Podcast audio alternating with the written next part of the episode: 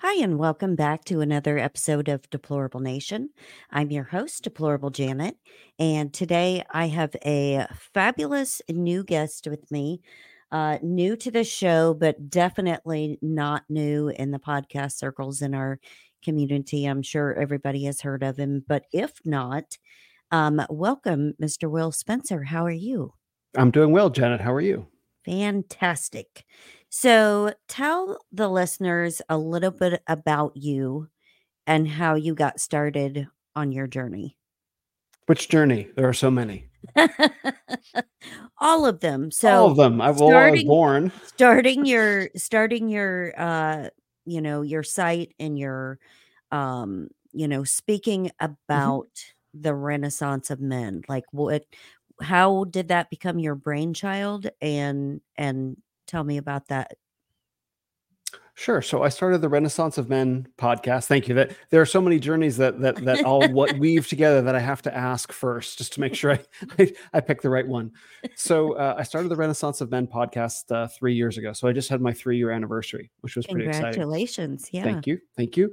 So um, I started the podcast because I discovered uh, that there were millions of men around the world that were asking the same question that I was What does it mean to be a man? I had Mhm. been asking that question of myself since around like 2000, 2001, after a course on psychology that I took in college.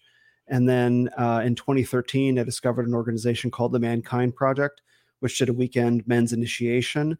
And on that weekend, I discovered that there were dozens of men in that weekend alone that had been asking that question, and that the Mankind Project was an organization of 60 or 80,000 men around the world that was set up basically to help men, you know, answer it for themselves. And then fast forward five years, and I discovered what's called the Manosphere, uh, and and the the, video, the videos on YouTube, the books, right, that have been written, uh, discussions on Reddit, the whole quote unquote the red pill stuff like that. Mhm. And I was taking a look at the stuff that the Mankind Project did about men's inner work, right? About dealing with grief and shame and, and things like that, which are very real things that that many men and women struggle with. right absolutely Mhm. And then I discovered that in the manosphere, they weren't really dealing with men's inner stuff at all. They were dealing with men's outer stuff, like job, income, fitness, etc. And I I looked at these two halves and I'm like, that's very interesting. What's going on here? And then I started doing more reading and I realized that the that the Mankind Project was from an era called the Mythopoetic Men's Movement, right? Which which began in the 1980s, and the man and the Manosphere was more from like the 2010s. But that then there was the pickup movement in between the two, and I'm like, wait a minute, Mythopoetics, pickup, Manosphere, and there's a whole new movement. And I realized that it was linear progression of discussion about the nature of masculinity that had been going on in different ways since the 1980s. So I started the Renaissance of Men podcast to document for people to let men know that this conversation was happening. Uh, and so that's the whole nature of the podcast. It's changed quite a bit because uh, not long after, actually, shortly before I, I started the podcast, I got baptized, became Christian, and that has become an increasing part of my life over the past three years. And and so has it been become part of the dialogue about masculinity as well. So I started the podcast to let men know that there is this international, worldwide, multi-decade dialogue about masculinity that had been going on, so that men can find their own way into the conversation. So, do you think with the things that are going on nowadays, the, um, you know, trying to demasculinize men or or feminize them in a Mhm. way, how dangerous do you think that is to society? That's incredibly dangerous. In fact, it's not it's not that they're trying, it's that they already succeeded. The Mhm. war is over. And and and essentially like we lost.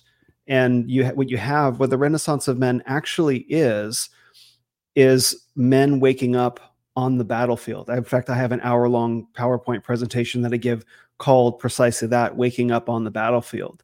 Like our fathers and depending on generation, grandfathers, even great grandfathers were taken down by a blitzkrieg offensive that they didn't even know was happening. Mhm. And they were emasculated long before they knew what was going on. Like Archie Bunker, All in the Family, right. right? That was a good example That was the- my era. right right so that was the beginning when it was culturally and socially okay to make dad into a buffoon it Mhm. was o- it was over by then right and it, it there were stages up until that point for example we talk now about pornography but no one remembers that like Playboy was started in 1953. Mm-hmm. Right. So this has been going on for a very long time to attempt to uh, emasculate emasculate men. So the Renaissance of men, what it, what it really is in, in, in many senses, is uh, the response of men having, in a sense, to to give rebirth or resurrect themselves in a way to begin pushing back on a war that's already over. So you want to say like you, the question was how dangerous is it? We're seeing how dangerous it is. We're living mm-hmm. in how dangerous it is right now with everything that's happening around us because generationally men have been incapable of standing up. They've been bought and sold or incapable of standing up. Mm-hmm. And I think even more so now because it, you have the really loud voice from the feminists who are, you know, screaming, you don't have a voice and, you know, basically go sit in a corner and be quiet mm-hmm. because, mm-hmm.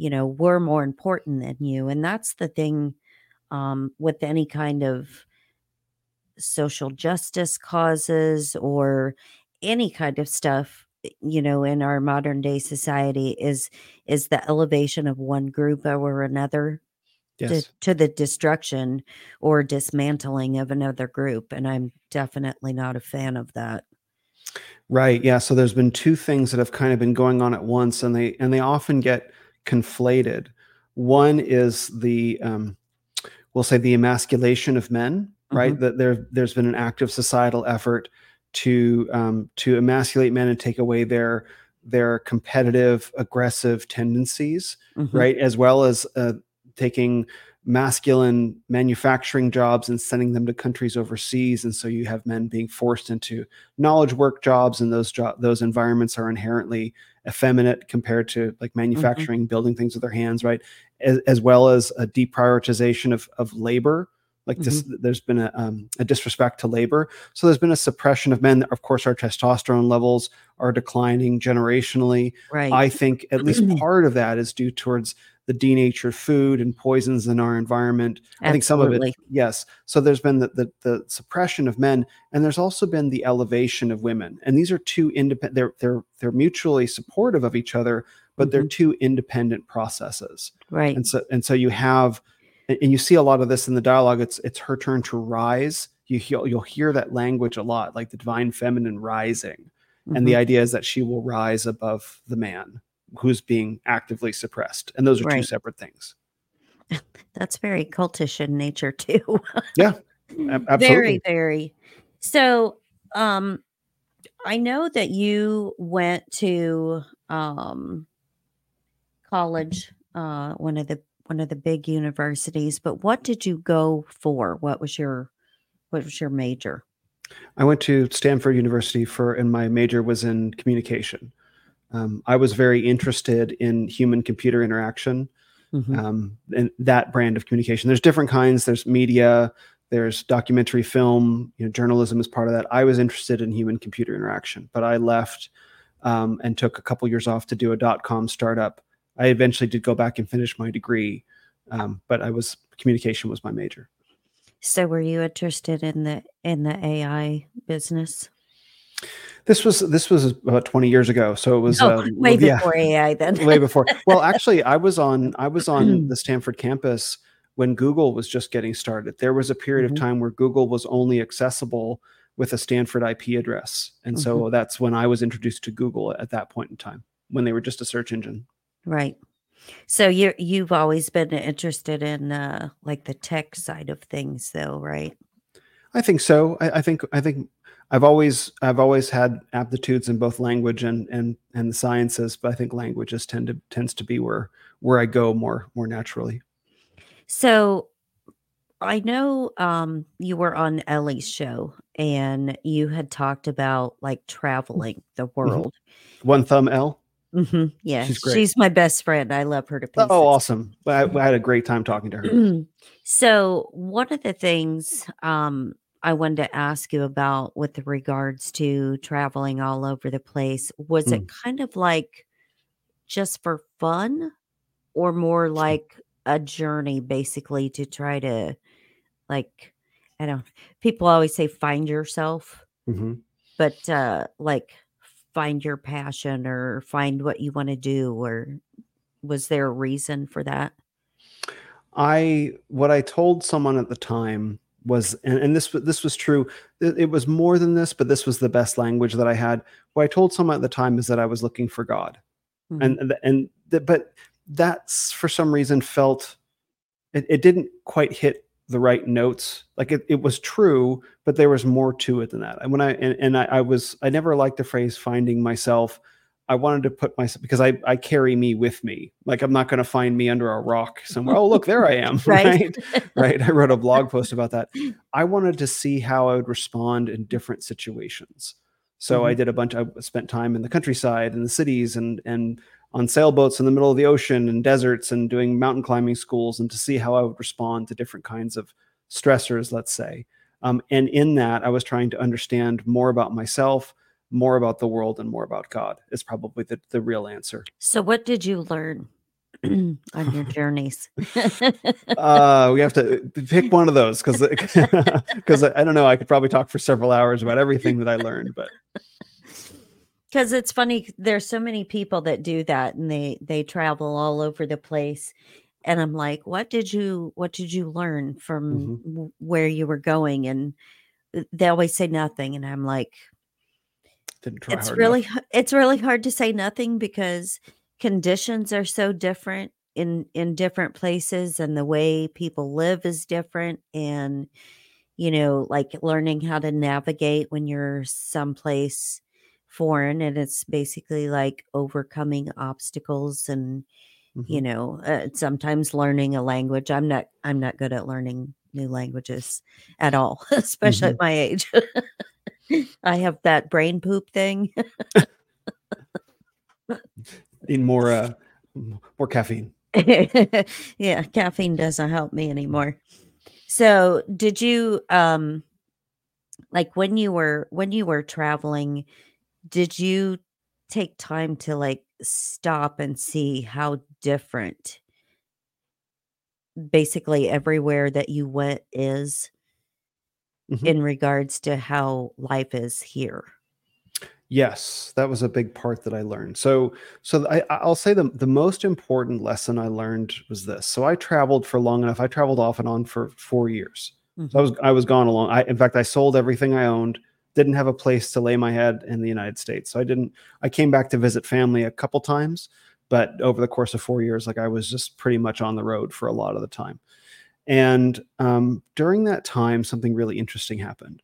Most people will, o- will only travel for long enough that they can see the novelty of a place. Like they go to some place exotic, like, oh wow, look at that tree, look at that dude, look at that billboard or whatever. It's like it's all new, it's all shiny and new, and that's great. And that is a wonderful reason to travel. That's that is the best reason to travel is to experience novelty, the sur- the surface, and I don't mean that in a bad way, the surface level novelty. Mm-hmm. That's a big reason why people travel is to experience that. So I traveled for long enough where the surface level novelty of the places that I would visit would wear off very quickly, mm-hmm. right? But but what that allowed me to do was to see through the surface levels of the cultures and see almost like x-ray vision into like backstage or the mm-hmm. actual nature of the culture. So I wasn't so taken with surface appearances. I could see the cultural mechanics that would produce them. Right. And so and so what that taught me very quickly was how to see the the different things that each culture and each nation around the world struggles with. The different challenges of living in India versus Japan versus Australia, New Zealand or or South Korea or wherever or Mongolia, China, etc. like Peru. Like I would go to these countries and I would be able to see past the entrancing, you know, charming exterior to the heart of the culture and begin to see this is what it means to live in this place and to struggle with the challenges unique to where I am. Mm-hmm. And what that did, rather than turning me off to the places I visited, was it helped open my heart to the human condition. And I got to see that different nations like different and different cultures just like different individuals struggle with different things and that's part of the human condition and it also helped me understand america so much better. Because the struggles that we face in america and again this was prior to 2020 we're in a little different place now but the struggles we face in america are unique and they're significant and they have impact on the rest of the world. But what we face as a culture is so different from everybody else. Our Mhm, problems are a blessing in that regard to be struggling with the things that we do. And mhm, most Americans do not have a good sense of what it means to be in the rest of the world. And to some extent, I don't even just mean Europe. Europe has its own set of challenges as well that most Americans can't see. Same with Australia and New Zealand. But when you travel to literally any other country outside of those that I mentioned, the rest of the world is nothing like it is here. Nothing at mhm, all. And most Americans have no idea. They can't see it. They may travel to a place, not anymore, but they may travel to a place like China. They'll go to Beijing, Shanghai, you know, see the pandas in Xi'an or something like that. It's not Xi'an, it's something else. And they'll never travel into the countryside. They'll never, they'll never get to go backstage and see mhm. what it actually is to live in China. And so they walk away being like, I've been to China. I understand. It's like, no, no. Have you gone backstage? Have you spent time there to appreciate what the culture is? And so my Outside of the big area. Yeah, exactly, exactly. And so obviously I didn't spend lifetimes in these places, but I traveled long enough to be able to see those things. And that Mhm. changed my entire perception of the world and the United States as well. In in in good ways. And I think that that happened for me too. I mean, I have definitely not been, like, uh, anywhere near the places that you've been, but Mhm. even, like, um, for people that take cruises all the time and, you know, wherever they port at, they may have a little shore excursion or something, but they always tell you, like, uh, "Don't go out of this this particular area." And if you do, like, uh, Cozumel was like a Yep. total eye opener for me because where they where they poured at, it was, you know, really nice and there was all these little shops and it was very quaint. And then you walk like 2 blocks past their quote safe zone and it's a whole different world. And, you know, there's no running water in a lot of places. There's no plumbing. There's no, you know, they go to the bathroom in buckets and, you know, things like that. And it's little things that we take for granted on such a huge scale. Mhm. You know, we have so much, and it's kind of like, um, what's that? What's that saying? Uh, it's about like our problems. Like, Hmm. I wish I had your problems. Sure. Yeah. and I'm sure people all over the place wish they had the problems that the people in the United States have. Mm. Mhm. So, back to the uh the renaissance of men. Um, one of the things that you had talked about before was the Rosie the Riveter story. Right. That I love that. Um, and I, I kind of want you to tell like a little bit about that and how that fits into the problems that males face Mhm. and and what that did to our nation. Yeah, so I think you're talking about um, the post that I did on um, on Instagram when when the men came home. Mhm. So uh, in 2019, I was living in New Zealand, and I was at a weekend workshop, and I was in a in a group, uh, a breakout group with men and women, um, in, in during this weekend workshop, and I was talking to one of the women, and she was describing about how she, she had been talking to her mother. So her mother would have been would have been like you know greatest generation, you know World War II generation, Mhm. and she was talking about now now New Zealand is like a, a nation of like four or five million people now. It's not a very big not a very big nation. Like it's the size of the city that I live in right now, Phoenix. But back then, New Zealand was like a million people, and New Zealand, you know, most people haven't been there, but even today with the internet, it still feels really far away from everything. And so you can imagine back in the 1940s and the 1950s, it was really far away from everything, Oh, right? But even right. So so in in uh, World War II, New Zealand and Australia sent soldiers to go to fight, um, able-bodied men to go fight. I don't remember how many it was, but it was a significant portion, especially for for New Zealand, which was a million or so people at the time. Mhm. And so the men went went off to fight, and the women had to stay home, and they uh, they went to work in the factories, right? So they had to take over the manufacturing jobs while the capable men were away fighting in World War II. And so this woman I'm in the breakout group was telling me about this, about um, how about what happened when her, I guess her her father or her grandfather came back. So while the women were working in the factories, the women discovered their capability because previous to that they had been homemakers while the men had had been the laborers So the men went off to be the war fighters and the women became the laborers and the women discovered their capability. And then the men came back and the women of that age said, What do we need the men for? We've Mhm. done it all ourselves. And I remember her telling that to me with like a gleam in her eye, like a feminist gleam in her eye. And like there was just this moment where this spark of it was anger. It was anger Mhm. because having known what the men suffered through in World War II, being blown up, shot, watching their friends die, getting injured, you know, their their buddies sinking to in the bottom of the ocean in a blown up battleship, you know, the deprivation, starvation, POWs, whatever. These men go and literally fight for freedom, for the world, and they come home and the women are like, "Yeah, we don't need you anymore." Mhm. And it's like the arrogance, the arrogance. Mhm. It's insane. And it feeds into today because men have never said we don't need women. And Right. yet there's this feminist strain out there that says, you know what? No, we don't need men at all.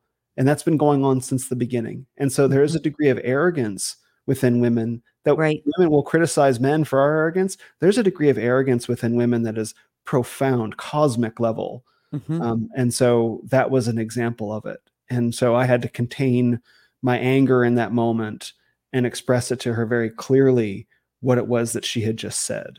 Mhm. And you know, she she cried when I let her see the picture because she hadn't checked that pride and arrogance within herself. And uh, So, how did she have a discussion with you after that? Like, how, like, telling her how that made you feel, did that change her mind at all? I would I would say so. Um, uh, now I didn't set out to make her cry. Right. that wasn't my intention, but um, I let her I let her know that Mhm. this is you know these are the men who came back and this is what you're telling them and she got it. I don't know what the ultimate impact on her we'll say political views are, Mhm. but you know I think that there's a, a broad based ignorance of them and, and taking for granted of the male condition um, where it's just like whatever like men are just men disposable right Mhm. and there, there's some of that in society generally and and men Right.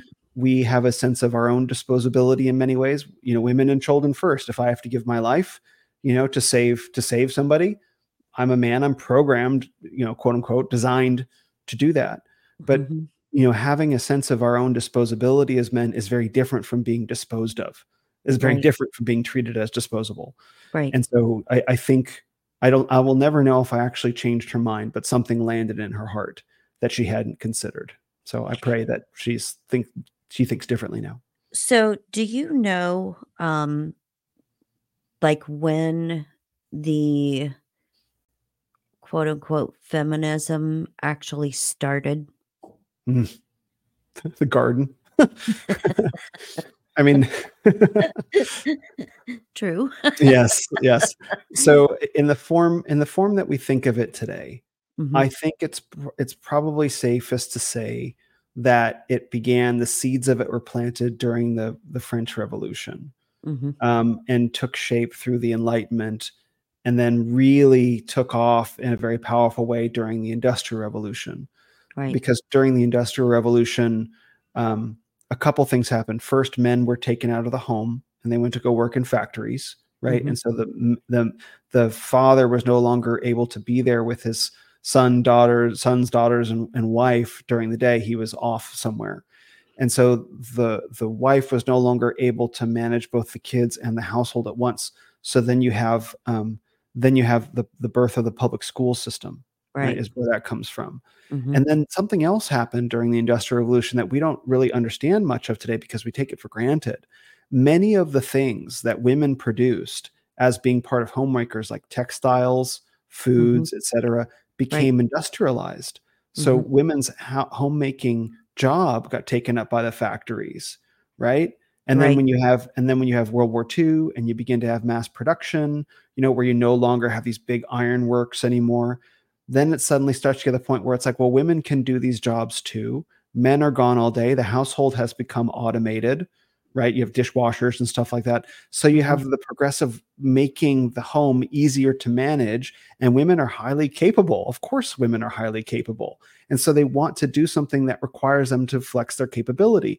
The home used to require that. It doesn't require that anymore. So women went looking for ways that they could be capable naturally. I think that's really sad too to and and I hope people understand the message in that.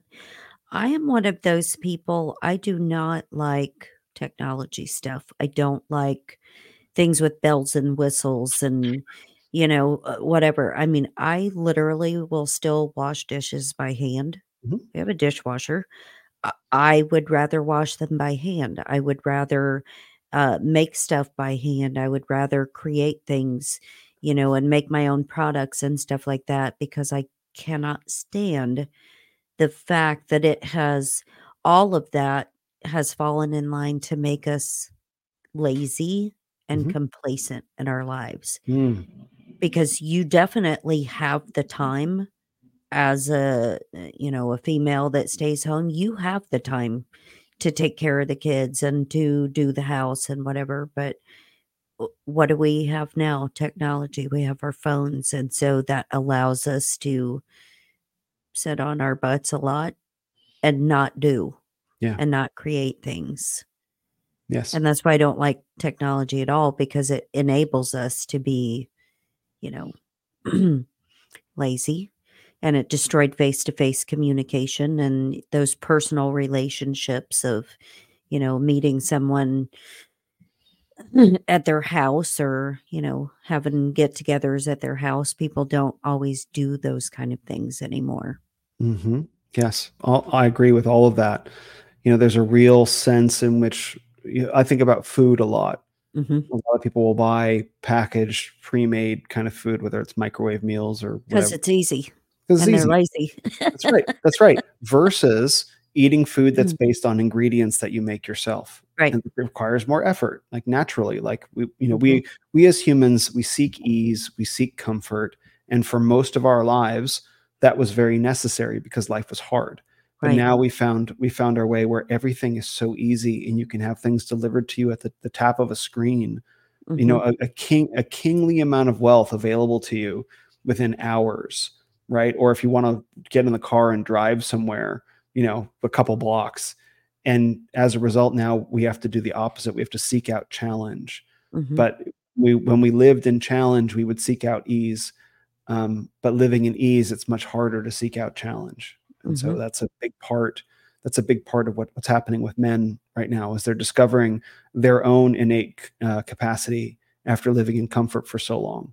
And as Mhm. they grow in their strength, they start creating a lot of friction with the environment that wants to keep them weak. Which is what we've been we've been talking about. I love that though. Friction away as far as I'm concerned. Because I'm a I'm the very old school of thought where I believe that the man is the head of the household. The woman is the helpmate. She has her roles. Mm. I don't I don't like um like I don't I would never expect my husband to like do things that I consider to be female chores. Sure.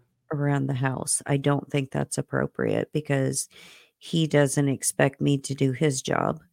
So, you know what I Well, mean? a way of thinking of it. Yeah.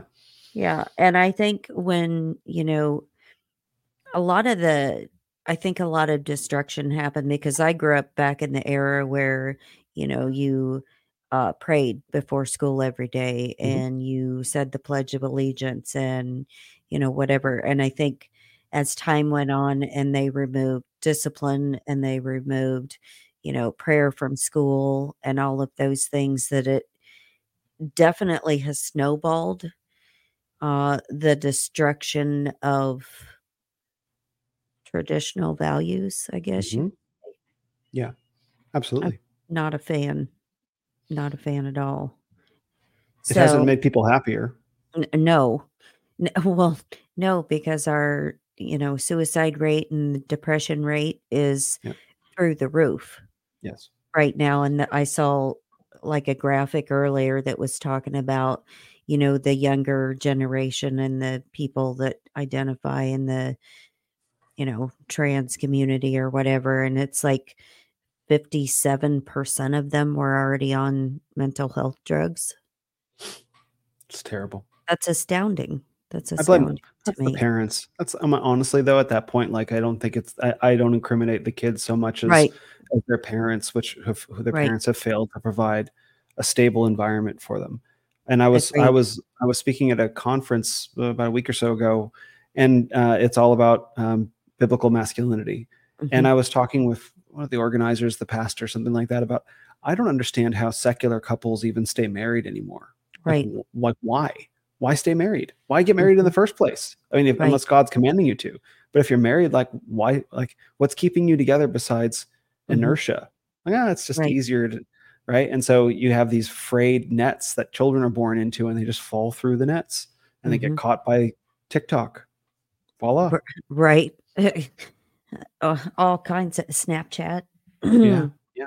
Yeah, we you know, and I was a single parent for a long time and my my rule was there's never a phone at the table.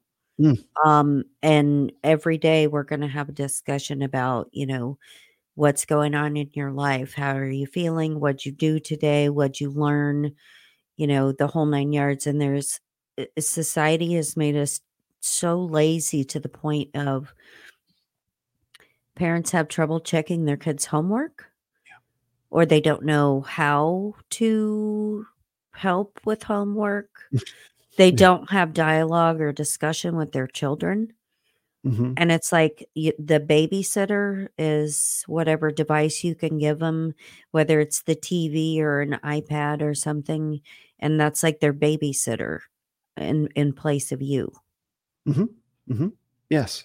That, that's where, and that's not only is it their babysitter, it's where they get their values. Right. and it's where they get their social shaping from because I, I don't know Right. that we have a good understanding that you know children they they do need to be socialized naturally we all do Mm-hmm. Right.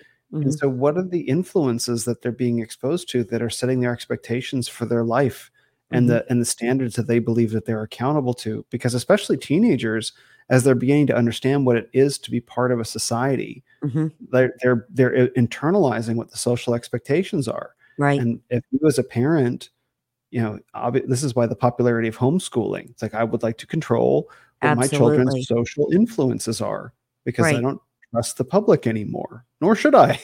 No, and I think it's it's imperative for parents these days to, you know, instill in their kids morals and values and you know, raise them up to be proper young, uh, you know, adults Mm.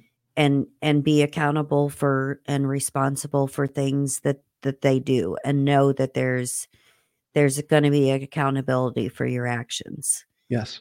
you know, and so many parents i don't i don't know if people forgot how to parent maybe Mm. or maybe they never knew how to parent Probably Uh, both. And it's kind of destroyed a, uh, several generations of children growing up is because they don't have that you know moral fabric or upbringing Mhm. to guide them Mhm. so when they get into the school system they don't know that what they're being told is wrong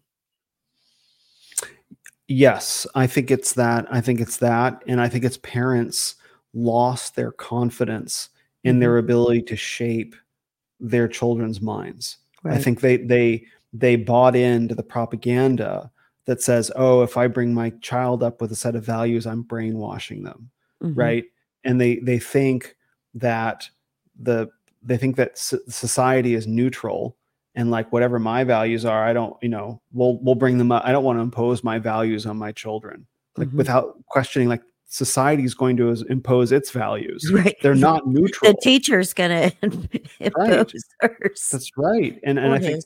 Yeah, and, and yeah, increasingly it's hers, right? Right. Or they Mhm. theirs or whatever, right right? And, and so you know, I know many people of my generation, their parents just like, well, you know, I'll teach you a couple things, but figure it out on your own, kid. Psst, Mhm. Bye.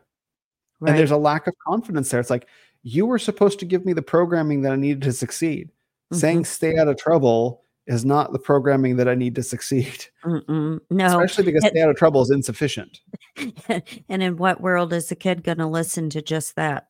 They're not. Yeah. Correct. Yes. So tell me, um, like, what made you decide to to uh, go through with baptism? Hmm.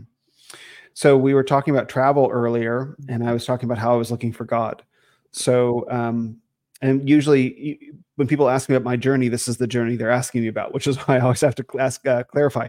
So I, I was I grew up uh, I was born Jewish. I grew up in a liberal, secular, atheist household, so there was no real religious education. We did the practices, but it wasn't there was really any like the theology never touched ground.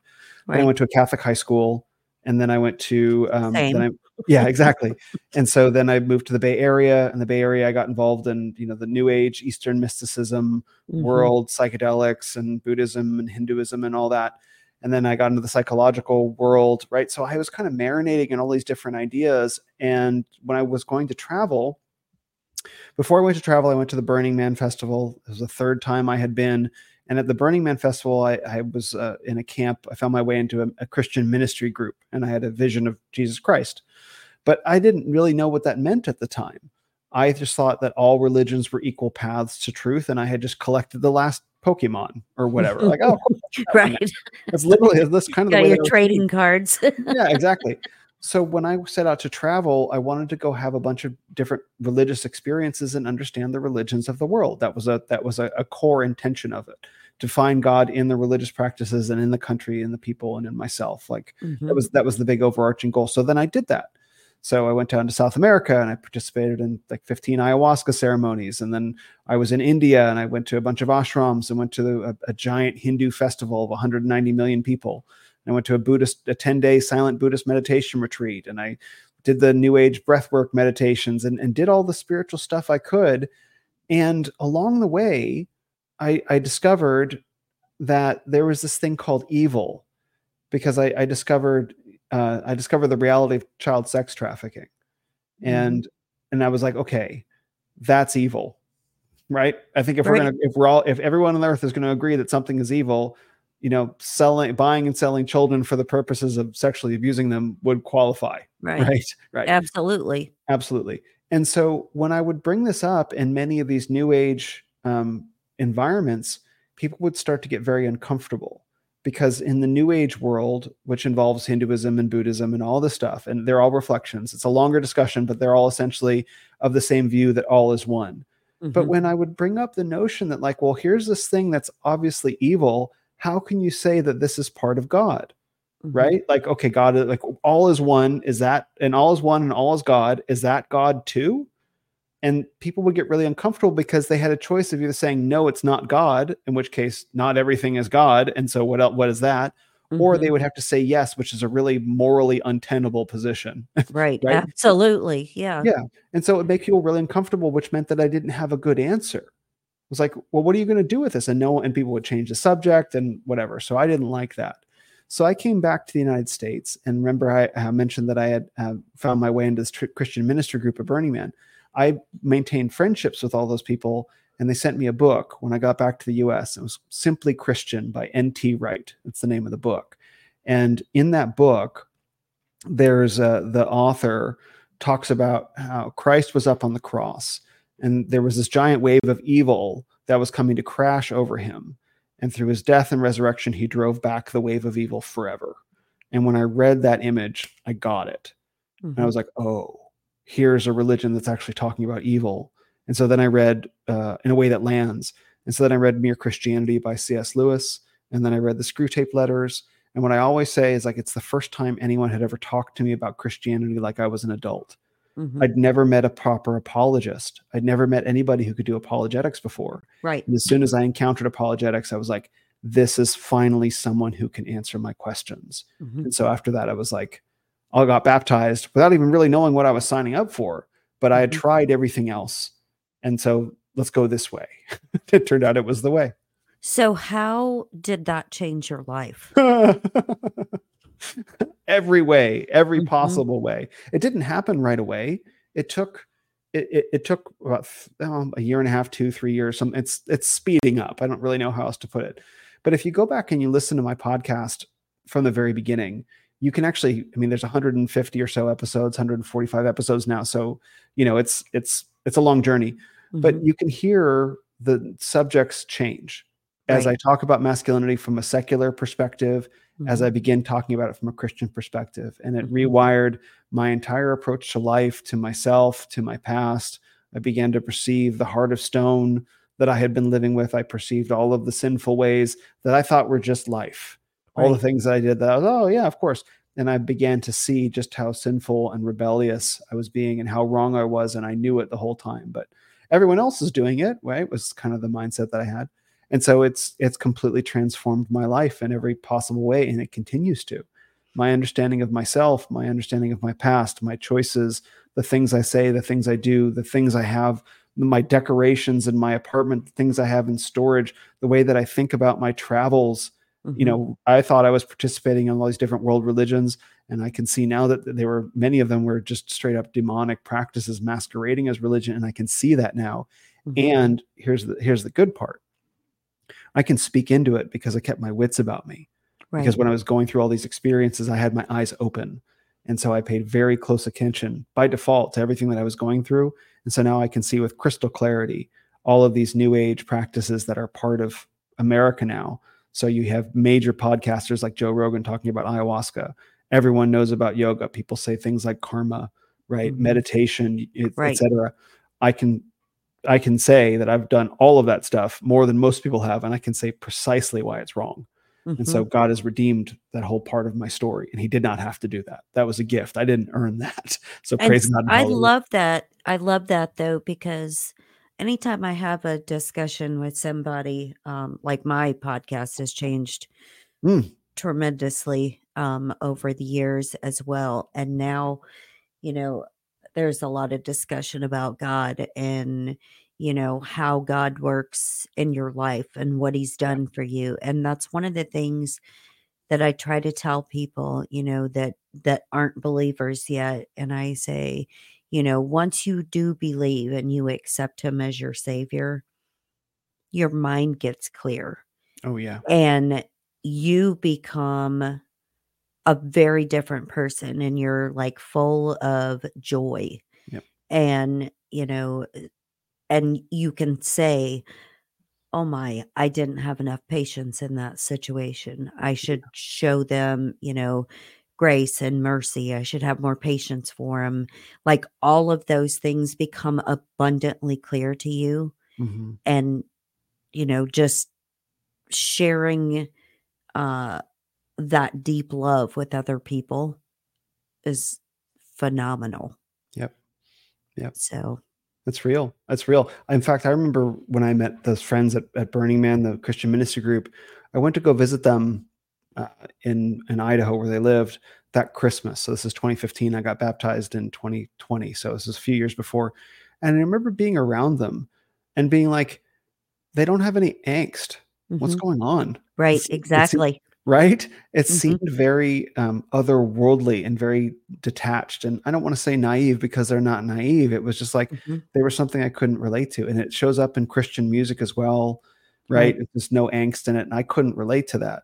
Now, I still do like music with a little angst in it. I think it's we live in angsty mm, kind of right. era, right?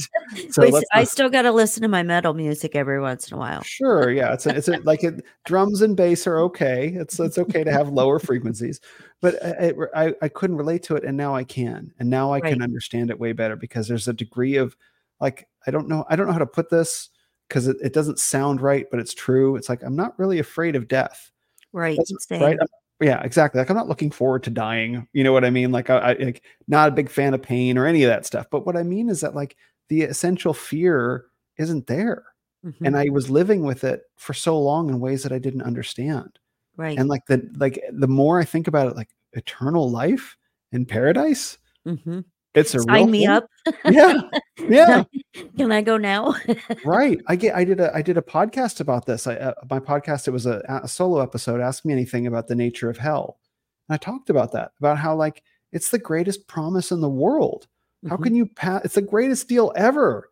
Like all you have to do is repent and believe, and then right. you get to live in eternity with God. That's all you got to right. do. And Mhm. some people won't take that deal.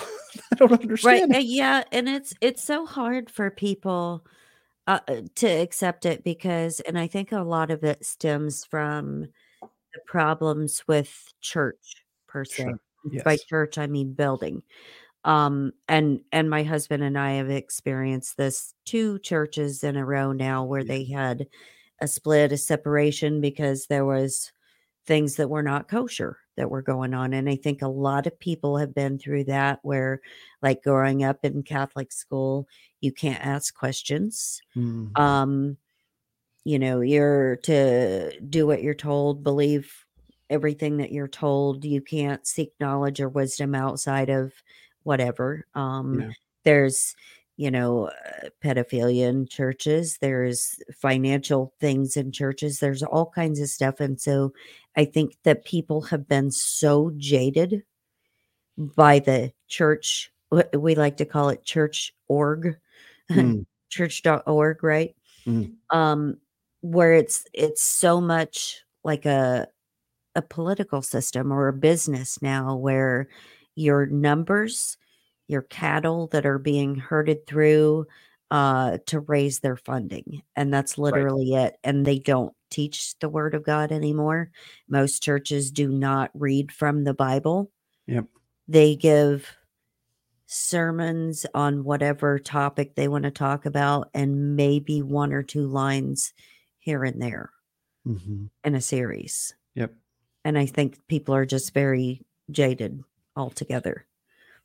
The metaphor that I give people, because this is what worked for me, is that imagine that you grow up seeing basketball, but what Mhm. you're watching is the court has big holes in it. The crowd is rowdy and Mhm. drunk. The players are uncoordinated and bricking the bricking the ball and getting in Mhm. fights with the audience and it's just it's just painful to watch. Mhm. And like this is basketball, right? Right. And it's it's just it's just a mess. And then someone actually hands you the rule book. It's like, no, here, read this. This is what basketball is. And you read the rule book and you see, like, oh, basketball is an incredible game. Mhm. But you've been watching something that has not been played very well by people whose Right. hearts aren't in it. And that's and that's what I tend to tell people because that's what it was for me. Like I, I didn't have as strong associations because again, I didn't grow up in a, a Christian family. I, I didn't really understand the difference between Christianity and Catholicism. Like I didn't get Mhm. all that. It was all just one thing to me. Right. But when I actually met and read proper apologists and understood the rules for what they are, I'm like, this is glorious. But Mhm. m- most people haven't been exposed to somebody who can do that for them.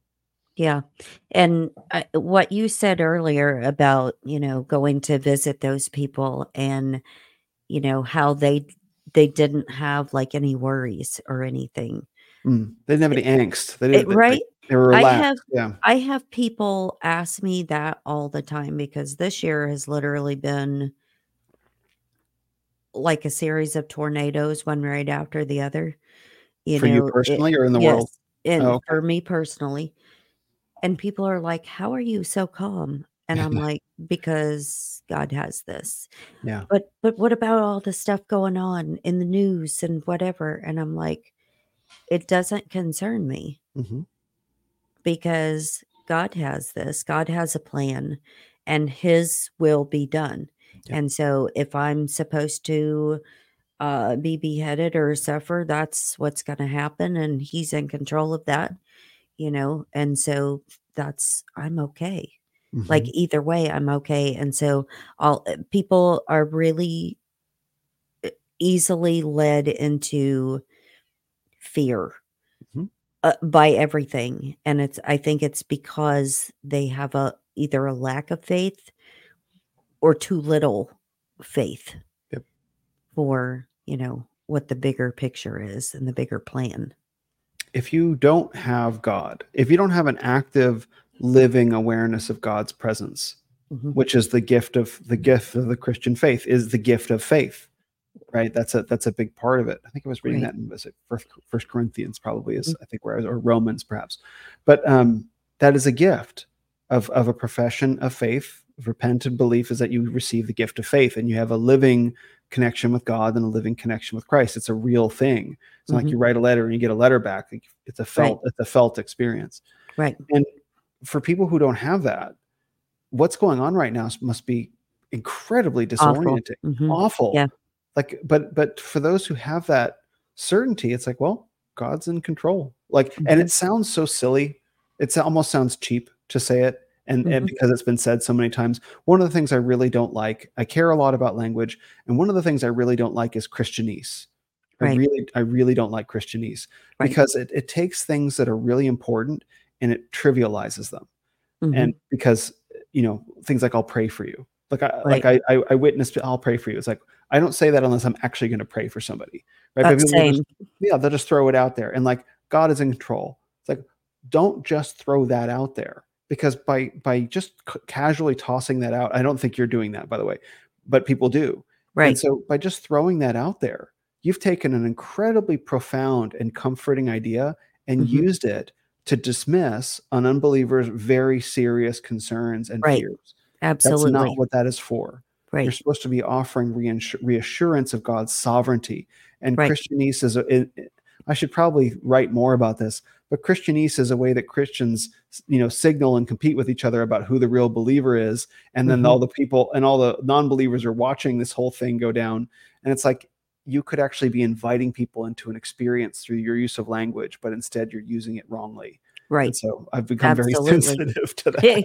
you you are a hundred percent correct and you know uh, the the whole thing about praying for for i'll pray for you and a lot of times it is very empty words Yep. and people know me so well uh, because i'm big on intercessory prayer Mm, okay. and i literally have it's like a scroll in my brain Mm, at night that I go down and I pray for anything I've seen during the day where somebody needs something, anything I feel um that I get, you know, like a sense that somebody's struggling with something mm. the whole 9 yards and that is literally how I fall asleep every single night.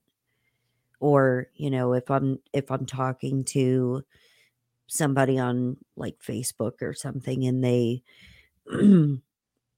mention like their family member or somebody needs something or whatever, I'm like on it immediately. I immediately put down my phone, which I I don't spend much time on social media anyway, but I immediately put down my phone and go to work praying. Mhm, So, mhm. Very but you're very you're very right about wording. yeah, It matters. It matters a lot. And does. especially if it if you're talking to somebody that's not sure if they want to be a believer or not. That's right. That's right. And in, in that case, you have to be very careful. I try to be very careful not to use language that will turn them off. Mhm. Not to use, Right. and it's no different. It's really no different from being in the workplace. Like Right. if you're talking with somebody that you don't work with and you use workplace jargon, Mhm. they're gonna be like, I don't know what you're talking about. Exactly. Right. like my Or the- husband, he talks to me about tech stuff and I'm like, "What?" What? Right. But but but also maintaining like the tech stuff that he'd be talking about in the Christian context is like, I met a Christian and he was a jerk, right? Or whatever. And so when you use jargon, right, not only do they not know what you mean, they're actually turned off by it and they stop Mhm. listening. And Mhm. so I work very hard to find ways of expressing things that capture the same idea without using jargon Right. right and and and like i understand that christians are their own people we're our own people our own nation on earth and we have our own customs i Mhm. get all that but we're also part of the world and we have to learn to communicate with the world and so Right. and christianese it's shorthand but Mhm. it, it it it it doesn't help in many cases it doesn't help You know something I just thought of when uh when you were talking about uh God is in control Mhm. and how people will randomly throw that out there. Um you know what it reminds me of is Q- the whole Q thing. Mm. Remember Mhm. that Yep. one was the big deal and yeah the plan because Q's Yeah, yeah, of course. Q's in control, you know, whatever. And and so um that just was like a funny thing that popped into my head when we were Yeah. we were discussing that and people got so turned off by that topic Mm. Can you imagine how they feel what the God is in control? Now, I'm telling people God's in control of my life. Mhm. Um, you know, and and you have to make the steps. You have to make the conscious decision whether you accept him in your life or not and and how he can actually change things for you. So, Yes. Yes. Yeah, it's funny. I think um so I followed the Q phenomenon since the beginning. mhm, And you know, I, I I talk about that there were like three phases of it. mhm, Um, but uh, and the first phase was like there was actually something interesting going on, mhm. right? And then it became and then it became entirely about the Russia thing, and then it kind it became kind of a re-election campaign. So I don't know. Mhm. I, I watch it change over time. It But was the- almost like different people doing Yes. it. Yes. Yeah. And and in the very beginning, there was there was some organic phenomenon happening. Now, I don't Mhm. know what it was, but certainly they were talking about many of the Jeffrey Epstein kind of stuff, and that was how a Mhm. lot of people got exposed to those topics. And those topics Right. are unfortunately real. And now, so now you have, um, is it the Sound of Freedom? Is that it? Operation? is- Yeah. And so, like, the, Mhm. now that's a big you know mainstream movie that made a pretty big impact and people Mhm. make jeffrey epstein and jokes like on late night tv so now it's like part of our culture which is bizarre to think about Right. but back but back in like what 2017, a lot. I mean, I knew about it. Like I I knew about it from 2013, but back in 2017, people were like they it was blowing their minds, Mhm. right? And and so um and then over time, I guess when it took off, like suddenly it became political, you know, political and, and cultural. But it's a whole different. It was like different people. It's a good way of putting it. Mhm. But I think when you when people want to hear that someone's in control, they want to hear that like someone's driving the bus. And so for generations of, of Americans who haven't been properly preached at about the sovereignty of God, God's in Mhm. control, they'll take the white hats or they'll take Trump or whatever, right? If Right. if they can't have God, they'll take the, the the nearest good guy Mhm. right and so i think it's was pushing some of those buttons when people really needed to hear Right. god is in control Right. You're absolutely right. And one of the things about that, I think, um, that got a lot of people is people don't want to be alone. They don't want to be isolated and they want to feel like they're part of something. And so it was really easy for people to follow that because they were part of a group Mhm. you know and and they found other people that would listen to them and that accepted them and accepted their ideas and and things like that imagine what the world would be like if more people followed god Mhm. Oh yeah it would be a amazing beautiful thing yeah imagine more imagine if more people who said they follow god actually follow god Sure. And that's uh, that's another big turn off for people is, you know, Christians that are very hypocritical um and don't actually live walking in the godly path. Mhm. Um but then turn around and, you know, do awful things in their personal life outside of Sunday. Sunday we're good, right? Because we go to Right. church or whatever day your church has church. Um and then the rest of the week uh you use like tons of profanity calling other people names or you know you you hit your kids or you know you treat other people terrible or something and and there's it's a turnoff for a lot of people when they see christians that don't know how to be christians and true christians. Yes there's a For big me, difference. for me too and and and the way that i describe it is that there are lots of um there are lots of nominal christians people who call Mhm. themselves christians but that wasn't if you go back in the book of acts that's not how christian they didn't call themselves that in the beginning. Mhm. they called themselves followers of the way right and that's actually, actually that's actually in the book of acts Mhm. and so there are many christians there are very few comparatively followers of the way Mhm. because you can call yourself a Christian and, and slap the label on, you know, but do you actually follow the way? And Mhm. and I think that that's how I make that differentiation. That's perfect because I always say uh, we are society of labels, Mm. and you always have to label yourself something, Yes. or they tell you you have to label yourself as something. Mhm. Like an addict always has to be an addict, Yes. right? Makes it easier for people to know And who you are. Instead of, you know, I'm just a child of God. I'm a human being that's here to love other people. That's right. You know, do away with the labels. They're not good. No. So I want you to tell me, um, because we, Ellie told me that I needed to have a discussion with you about this. Okay. Um, psychedelics, it is Sure. a huge thing. Mm, Um, I'm going to say in the podcast world as a whole. mhm. I know the other podcasters are probably going to come after me for saying that, but it's true. That is true. Um, and I am one of a very small few that does not and has not, like ever. Mhm. And people are like, why not? Do you know how it would expand your mind? And I'm like, no, because I know who I am. Mhm. I'm very firm in who I am. I know who God wants me to be. I know what my path is, and that's not for me. That's right. So I want you to talk to me about the evils of psychedelics, Mhm. Mhm. Thank you for asking. biblical perspective. Yes. So, uh, for the listeners, let me give you my psychedelic resume.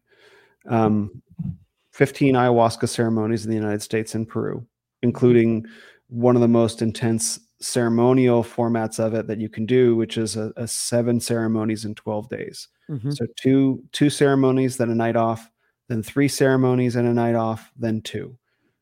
To my knowledge, there is no more intense ceremonial um, regimen that you can follow on Earth, and so that's one of them. Right. So I've also done uh, psychedelic mushrooms and acid a number of times, ecstasy and ketamine. I was in the I was in the, dance and rave scene. That was a big part of that world, uh, as well as as well as DMT and uh, Wachuma or San, San Pedro cactus. I'm guessing you're in the older category like me. Yes, perhaps you don't. I don't believe that you're old. So Hmm. so a number of um, a number of a, number of different uh, environments a number of different places around the world so Mhm. I, I i like to think that i know what i'm talking about right. so the promise of of psychedelics as you said is it, it opens your mind hmm that's the promise of You'll so-called you'll find yourself. Yes so That's okay what so I you- hear a lot of people tell me. yes okay so good because you've just hit on in both of those you've hit on the two promises of psychedelics Mhm, secret knowledge in mhm, other words enlightenment right. right? Or self improvement, in other words, betterment. Mm-hmm. Enlightenment and betterment. Those are the two reasons that people go to psychedelics. mhm, The number one reason that people really talk about publicly psychedelics is uh, talk about the subject publicly is the promise of betterment. It'll help you with your grief. It'll help you with your sadness. It'll teach you who you are, teach you how to be happy, or all those different things. Okay. mhm, So, um, A, to the extent that that's true, that what people don't realize is that when you sign up for that, you are getting attached to that long train a caboose of lies about reality. mhm, So you can't sign up to do something like this and think that it's just going to make you better without getting the quote unquote secret knowledge attached to it that shifts your worldview and takes you away from God and takes you towards lies. mhm, And I can say this because that was the world that I was in for many years. I mhm, was not Christian at the time. I pursued it with enthusiasm, right? And I reached the end of that world. And I saw how dark and deceptive it is, and mhm, how what it is designed to do is to take you more towards your fleshly desires. Right. The promise is ultimately that you will get the material thing. You will be happier and you will be better able to get the material things you want because all is one and you can control reality with your mind and there's no God. You are God. mhm, That is the ideology, the total ideology that follows from the idea that if you just improve yourself, you can get the things that you want. mhm, That is going 180 degrees opposite from Right. the direction of obedience to God and recognizing that you are not God.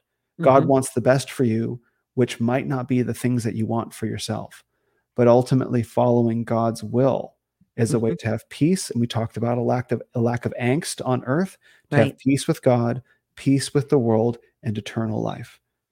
Following the path of psychedelics is taking you in the opposite direction of that, no matter what they say. no matter what they say. So, did you feel a lot of angst when you were doing that on a Mm. semi-normal basis? Oh, yeah. And you're like, "Oh my god, what I just saw," eh, you know, and, oh, what I felt." Because a lot of people will tell me about their experiences and how frightening it was for them Mhm. and the the things that they saw and, like, the I I don't even wanna get into things that people have described to me. Mhm. I've And I seen some thought horrifying things. uh, I thought, "Why in the world" uh, like, once would have been way too much for me, but to see those things and to keep going back for that, I I don't understand that. Mhm. What is the draw for that? The draw is there's a there's a bunch of them. There's a bunch of different draws. One of the draws, and this is in no particular order. Mhm. One of the draws is it makes you feel like you're part of something, right? Mhm. There's a whole That's world what like the thing I said earlier. Mhm. Yeah, so so there was so some of the ayahuasca ceremonies that I did it were in the United States, Mhm. and this was in a it was in a community in in Berkeley, actually, they did them underground. And they would meet at a house every month, something like that, 1 weekend per month. And it was a pretty tight-knit group of people who would meet every month. And it was a social it was almost, I don't wanna call it a social thing because they treated it as very sacred, but they felt like there was a feeling of being part of something. And with the Mhm. growth and popularity of ayahuasca that you see among your fellow podcasters, Mhm. people get to feel like they're part of something. Mhm. That's one motivation. Right. The other motivation is not only do you get to feel like you're part of Mhm. something, you get to feel like you're part of something secret. Like, "Oh, we have our secret club with our secret Mhm. language, and have you done" society. Hmm. Yes. "Have you done the thing? Oh, well, then you don't understand what it's like to be on the inside." Right? Mhm. That's and that so it's like it's a it's a it's another add-on to feeling like you're part of something. The third thing is is like you people do actually experience a relief of what might call psychic stresses and psychological burdens as a result of as a result of these practices. The but I'll I'll tell you what happens, and I'll tell you why it's why it's it's not what people think it is. So, one of the things that happens when you take a psychedelic, it does in fact open your mind. What does that mean? What does it say, open your mind? What psychedelics do is they sensitize you. They hypersensitize you to your in, inner and external environment. Mhm. So ayahuasca in particular is generally done in the dark because in in the quiet because you get very sensitive to light and to sound and to smells Mhm. and everything. Your senses are Colors. Yes, Mhm. colors are super heightened. So in a traditional environment, ayahuasca is done in almost the pitch black, maybe like one candle illuminating the whole room, just so you can Mhm. orient yourself. So that's the traditional environment. No, like there's singing by the ayahuasqueros. They will they will sing to you, but there's no like loud music, flashing lights, or anything like that because it's just way too much because you're so hypersensitive. Mhm. In addition to being sensitized to your outer environment, you're sensitized to your inner environment, to your emotional state, to Mhm. repressed grief, shame, trauma, etc., Mhm. memories, right? Right. And so these can surface to be dealt with, cried out, released, and and surrendered so you can be free of the psychological burden of the trauma because we stuff we tend to stuff grief and and trauma down in our bodies. We don't just Mhm. process We it like that. store it we store things like that at a cellular level. Yes, exactly. Yeah, Mhm. Robert Sapolsky, he was a Stanford biologist, I think. He wrote a book about like why why animals, I wish I could remember the name, it had a great title, why animals don't have trauma. Like for Mhm. example, if if a dog God forbid gets into a is in a car and gets into a car accident, the dog will jump out of the car and like shake it all out and then be fine. Mhm. Humans, we store trauma and it gets into our cellular level. That has to be accessed and released.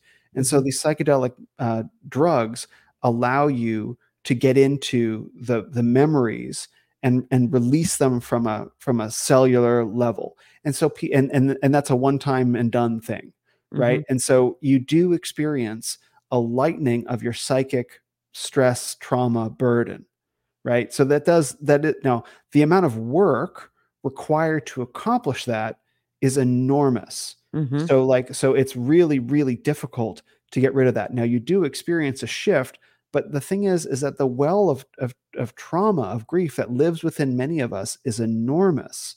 Like Right. you never get all of it out, right? Mhm. Now, that might sound like something that someone should do. Now, I could tell you, having done a lot of this work around the world, the amount of time, money, and energy that I put into it for the amount of progress that I made, right, was nothing Right. compared to what I have experienced in sanctification by the Holy Spirit Right. over the past like two to three years. Absolutely. Not even close. Like Mhm. the go kart version of a race car, the Burger King hamburger version of a ribeye steak. Not even close. It's it's happening so f- uh, I want to say fast and so much and so deeply and in such an accelerated pace. I'm completely being reformulated as a person, and I don't have to do anything. Like I Mhm. don't have to drink medicine and turn myself inside out crying or vomiting or anything Right. like that. Right. And I don't have to adapt all these one, these weird beliefs about reality that lead me to deny the existence of evil. I don't have to, de- de- uh, degrade my boundaries as a being and just kind of be one with the cosmos, which is essentially toxic to men. It's very toxic to men's masculinity to have to constantly be tearing down your boundaries because you as a man are designed to establish and enforce boundaries. And Right. psychedelics force you to dissolve those boundaries. So that's why you have a lot of effeminate men in the new age world. One Mhm. way, or you have le- definitely men with loose sexual morals. Like look Right. at Aubrey Aubrey Marcus. Aubrey Marcus is the big podcaster talking about ayahuasca. What happened with his wife? They got into partner swapping, and then what happened? She divorced him. Right, right. She's sleeping with other guys, and then their marriage falls apart. Why? Because he can't protect his own wife from Right. falling in love with another man right? Mhm. Like, look, I don't know Aubrey, and and I'd be grateful to talk about this with him at any point. But that's an example of what happens to men when they come into these environments is they lose the ability to enforce boundaries. So it's toxic on Absolutely. your masculinity. And so, rather than going that direction and losing what it means to be a man and losing your ideas about reality to experience just a small amount of betterment, you can instead repent Mhm. believe, find faith, find security in the world, find eternal life, and experience so much greater benish, uh, betterment than you could Mhm. ever experience with a drug. You just have to go this way, which happens to be the opposite direction the way the world's going. I think a lot of people too are uh, like they'll do you know the ayahuasca ceremonies and and you know do mushrooms and all kinds of stuff, but they are terrified to accept God. It's easier for them to do these other things because it feels better and it's it's not as difficult. Yes. You know, and that's those are the things that I those are the things that I hear all the time and I'm like, but you're going in there, running in the wrong direction because he literally doesn't want you to be burdened, you know, with all of these things. And that's what I, I talk to people a lot about like praying for them to be unburdened and the chains of, you know, chains to be broken that are binding them, whether it's, you know, mental, uh, spiritual, whatever it is that's holding them back or addictions or or anything like that.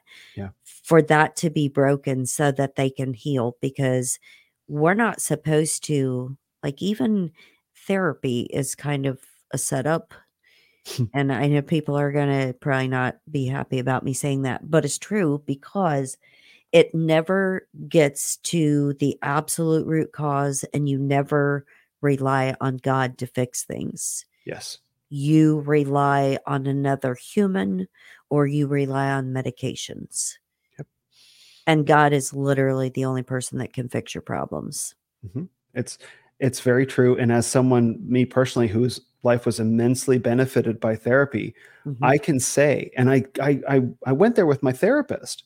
mhm. I told him, I told this was long before I became a Christian. The notion of being Christian couldn't have been further from from from my mind, right? Literally. And I said that I found because I would go deep inside myself in these sessions because he and I would meet weekly for two years, and I just I love doing this kind of work. Mhm. I, I I told him that deep within myself, I found these things that felt like cinder blocks Mhm. that were just at the bottom of my heart, and no matter what, I couldn't get under them. I couldn't Mhm. get inside. I couldn't move them. Yep. And and and from a from a philosophical theological standpoint, at the moment, I was like, I wonder if this is original sin. But this didn't exist in my world, so, the, so I, like I didn't know much about it. But I'm like, okay, that seems like that would something be something that would be written inside my very being, very Mhm. heavy at the bottom of my existence. And I mentioned this, not the original sin part, but I mentioned this to my therapist. And he said, you know, there are just some things in life that we can never we that are just part of us. And one of the craziest things that started happening once the sanctification process really started taking hold in me about 2 hours in, Mhm. those cinder blocks started to move. Mhm. They like God moved them. The Holy Mhm. Spirit moved them. This Right. impossible thing that that modern therapy had told me that I have to live with, this grief at the bottom of my being, the shame at the bottom of my being that I have to live Mhm. with forever. That's what the, the- one of the best therapists in San Francisco told me. You Mhm. know, and best and, and not best like in terms of acclaim, but like it Right. worked for me. He's like, you just probably will have to live with that. God Mhm. moved that. And Mhm. so this is why therapy doesn't have they don't have they don't have it right. They, Mhm. they definitely don't have don't have it right. And if I could just add one more thing onto that, the new age world doesn't have a notion of sin.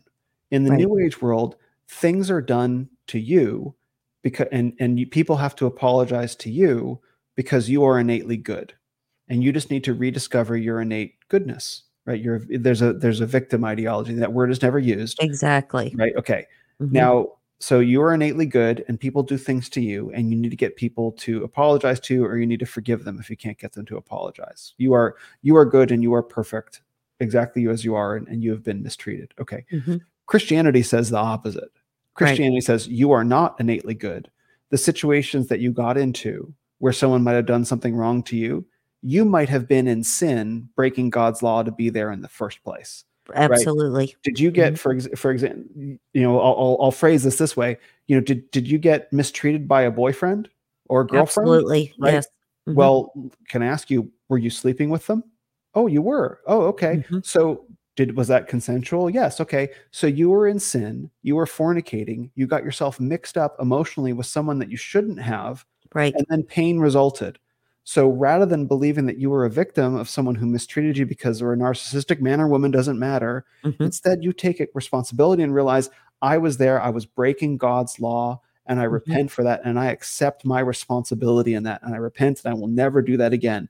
And then you are free, and then Mhm. you're free, but you just can't do that pleasurable thing anymore. right and that you know sometimes that's a those kind of things are such really hard lessons for us to learn Yes. as human beings and uh, the one thing that i always say like i had a horrible marriage before not the person i'm married to now thankfully Praise God.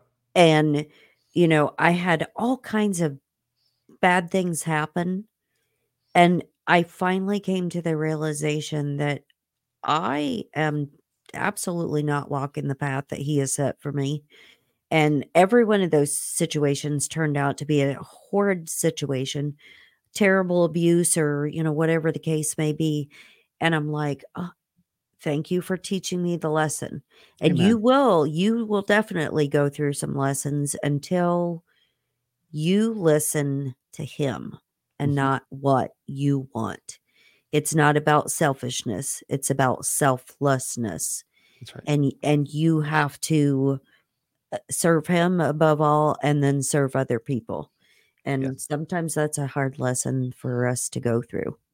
and the psychedelics do not teach selflessness. Mhm, They they don't call it selfishness, mhm, but the, the but people eh, participate in these substances in order to find more personal material fulfillment. mhm. It's not, it does not teach. you focus on you.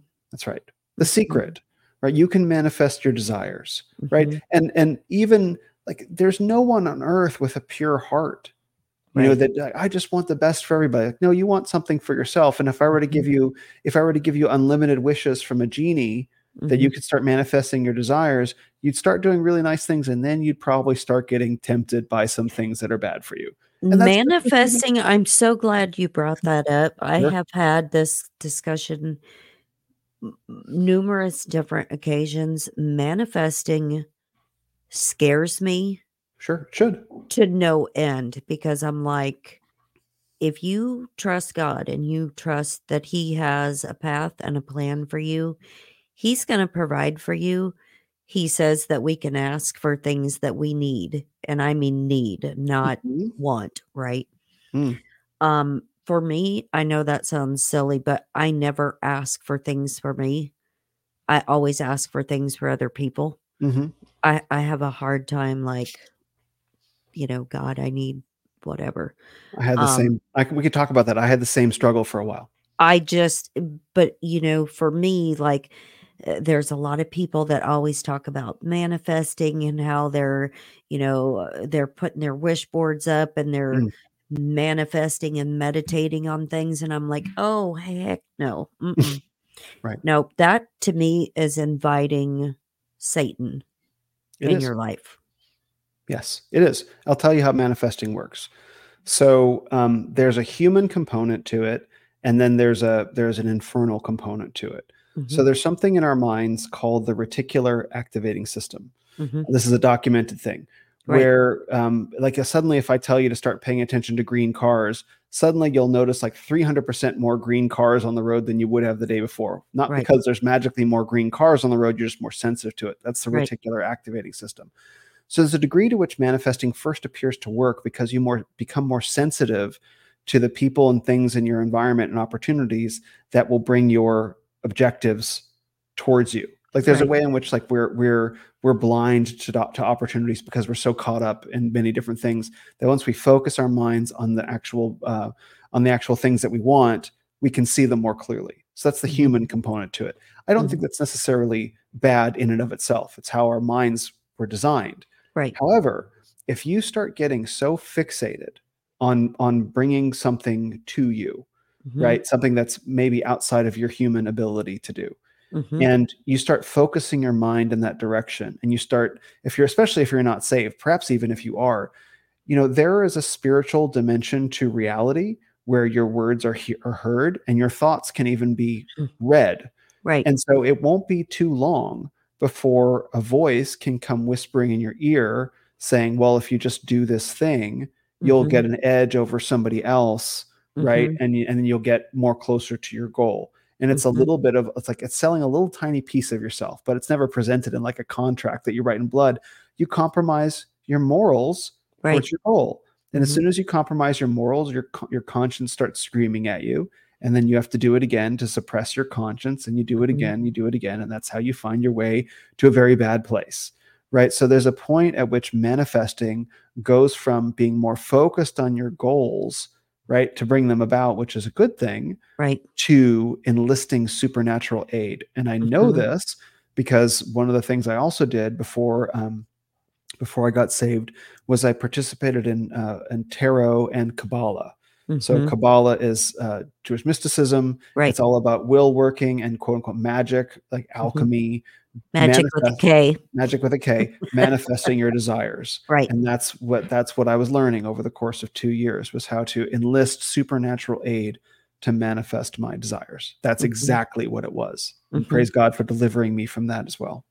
Yeah, and uh, my feeling on the subject, a lot of people that that always bring that up and and talk about manifesting and whatnot, it seems like a sacrifice in a way because you may get what you're manifesting, That's right. but then it's kind of like you got to pay a price or got to right. pay a toll in another manner, and that's why I'm like, Mm-mm, I don't want to have anything to do with that. Yes. and a, a lot of people that um, I'm friends with that talk about like uh, the Kabbalah and the Tree of Life and Oof. You know all of that kind of stuff and secret societies and and things like that that used to dabble in magic per se. And I'm like, I do, I don't. I'm very glad that you're not in that now, and I'm very Mhm. glad that you're saved from that because it was such a everything uh, such a dark connotation to stuff. Mhm. Yeah, I can walk you through the 20 the 22 major trumps of tarot and show you how it's all entirely all is one Mhm. ideology. The final card is called the world. It's a person depending on how the card is depicted, it's a person it's a person dancing and and the person it appears to be a woman, but there's covering of the genital region because the genital region has male genitals. So it's Mhm. androgynous, it's a transgender figure because Mhm. all is one, right? Hmm. That's what that card means. So Mhm. if you want to know the esoteric and occult meanings of tarot and Kabbalah, it's all all is one ideology. There is no theism. God is the creator. We are separate from God. Mhm. God sent his son to die for our sins to redeem us. We are forever different. God made us. That is not what tarot and Kabbalah is about. We are all one. We are all God. All is mind. And by tapping into the God mind, we can manifest our desires. Yeah, no, thank you. Pass. Exactly. Ex- Hard pass, hard pass. And that's what they're participating in. And it's it's pure deception. It's the pure serpent deception, and ye will be like God. hmm That's the serpent's deception just played out. And again, like psychedelics, I was more interested in, in the occult stuff, again, for the same reasons people get into psychedelics. You feel like you're part of something, you Right. have secret knowledge. It's the same thing. I liked it because it was so complicated that it was like a mastery thing getting it all into my brain. Like i can and not everybody can do that. So it was like a it was like a challenge for me right? And so that's why i think it's seductive for a very particular kind of person that they Mhm. can memorize so many different things and and literally possess secret knowledge that other people are physically incapable mentally incapable of possessing and I would but- rather have knowledge of the Bible. bingo that's you read my mind because that's what i was about to say is as i've as i've gotten more into christianity to discover the incredible depth of Mhm. the christian faith the absolute unfathomable depths it's so simple and so unfathomably complex that you can spend your life swimming around it and never reach the bottom of it Mhm. it's like this was everything that i was looking for and it's healthy it's healthy You know, and I think the beautiful thing that comes out of it too, like no matter how frequently we read the Bible, there will always be a time where something jumps out at you that you've read before and it just like Yep. went in one ear and out the other. But when you need that message or when you need that knowledge or that wisdom, he's going to give it to you and you'll be like, oh my goodness. hmm We had a discussion the other day. I think it was, I want to say Revelation 4, maybe. Um, we were talking about where is hell. Mm. Let me look it up real quick because I, I was blown away. I'm like, uh, what the world? We've missed that how many times? Maybe it was. i'm interested Um, I think it was 410. Unless I'm having a brain snafu, which happens on a Hmm. regular basis. Um, but it was talking about hell. Um, uh, maybe it wasn't that. Um, but anyway, in this in this verse in in Revelation, it talks about you know not hell per se. It doesn't mention hell, but it was talking about you know the the people that basically are not going to get raptured. You know that are like evil, sin, Mhm. whatever. Um, and it's in front of him. It's at the foot of God, and I'm like, whoa! Yeah. Like all these, all these people that are going to hell, they're actually going to be in the presence of God. hmm In, a, in a manner of being, yeah. I was like, whoa, okay, Scary. well, that's something that that like how many times you read it and it just like passes over your head. So there's always something that stands out, you know, especially when you need that message. Mhm. Something will be like boop boop boop. Guess Mhm. what? Yeah, I, I do a I did I do a daily Bible reading method called um, fifty one twenty two. So five chapters of Psalms, one Mhm. chapter of Proverbs, two chapters of the Old Testament, two chapters of the New Testament. So it works out to be like fifteen pages of reading a day, and then Psalms and Proverbs you just read it over and over again. Just keep looping through, and then move linear th- linearly through the Old Testament and the New Testament. Mhm. and you know in those sort of bite-sized chunks it's very it's a very different experience than reading like a whole book in a day Mhm. like just one little step at a time it's it's requiring a lot of patience it, tends, it Right. ends up being around 250 days to read the whole bible which is Mhm. it's an investment of time it requires a lot of patience, but it's a real granular way of going through it. And it makes me, again, very sensitive to little itty bitty stories in the Bible one bit at a time. And, mm-hmm. and it's just, it's so fantastic. It's so, fa- like, I, I think about, I think about like, how many years I could have spent mastering tarot and what it could have right. cost me versus like now I just get the lifetime to grow with God. I'm pretty cool. I'm exactly. Pretty, I'm cool. I got eternity, right? You know, the thing that I love too, um, I have two different Bible apps on my phone, mm-hmm. and they're set to send me the verse of the day. Hmm. Um, mm. And so, eh, of course, they're very different, which comes from each one of these apps because they're not associated with each other. But like the message that I get every day, I'm like, oh, well, I need that. Or somebody else I know that's struggling with something needs this verse. Mm-hmm. And so I love that. And that's like an everyday, first thing in the morning reminder for me. Mm-hmm. So, well, Mr. Will, I absolutely loved our conversation. I appreciate you so much for coming on and for sharing time with me. Where can people find you at? Well, thank you, Janet. This has been an amazing conversation. So I really appreciate it.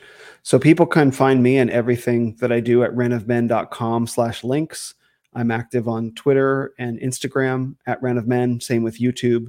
Um, and then my podcast is there as well. And I do uh, 9, 12, and 15 week mentorships for men, one on one mentorships with men, talking about many of the same issues that we talked about today. Mm-hmm. and uh, very proud of that program. And I'm looking for men who want to sign up. So you can go to renofmen.com slash mentorship to find out all about that program and see testimonials. I think that's a fantastic thing. And I certainly hope that uh, any of my listeners that need that guidance, that need that help, that don't necessarily want it from a female. mm-hmm. Valid. Definitely seek out Mr. Will, and he will definitely help to put you on the right path. So, any final thoughts for you today, my dear?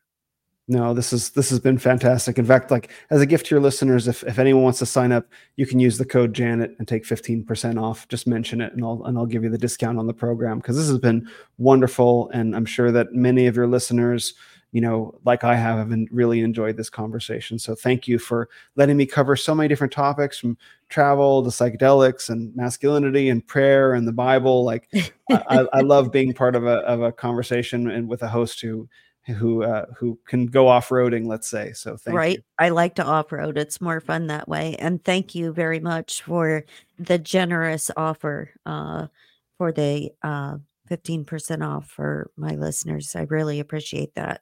You're welcome. So, for me and for Will, thanks for listening, guys, and we'll see you next time. Have a good one.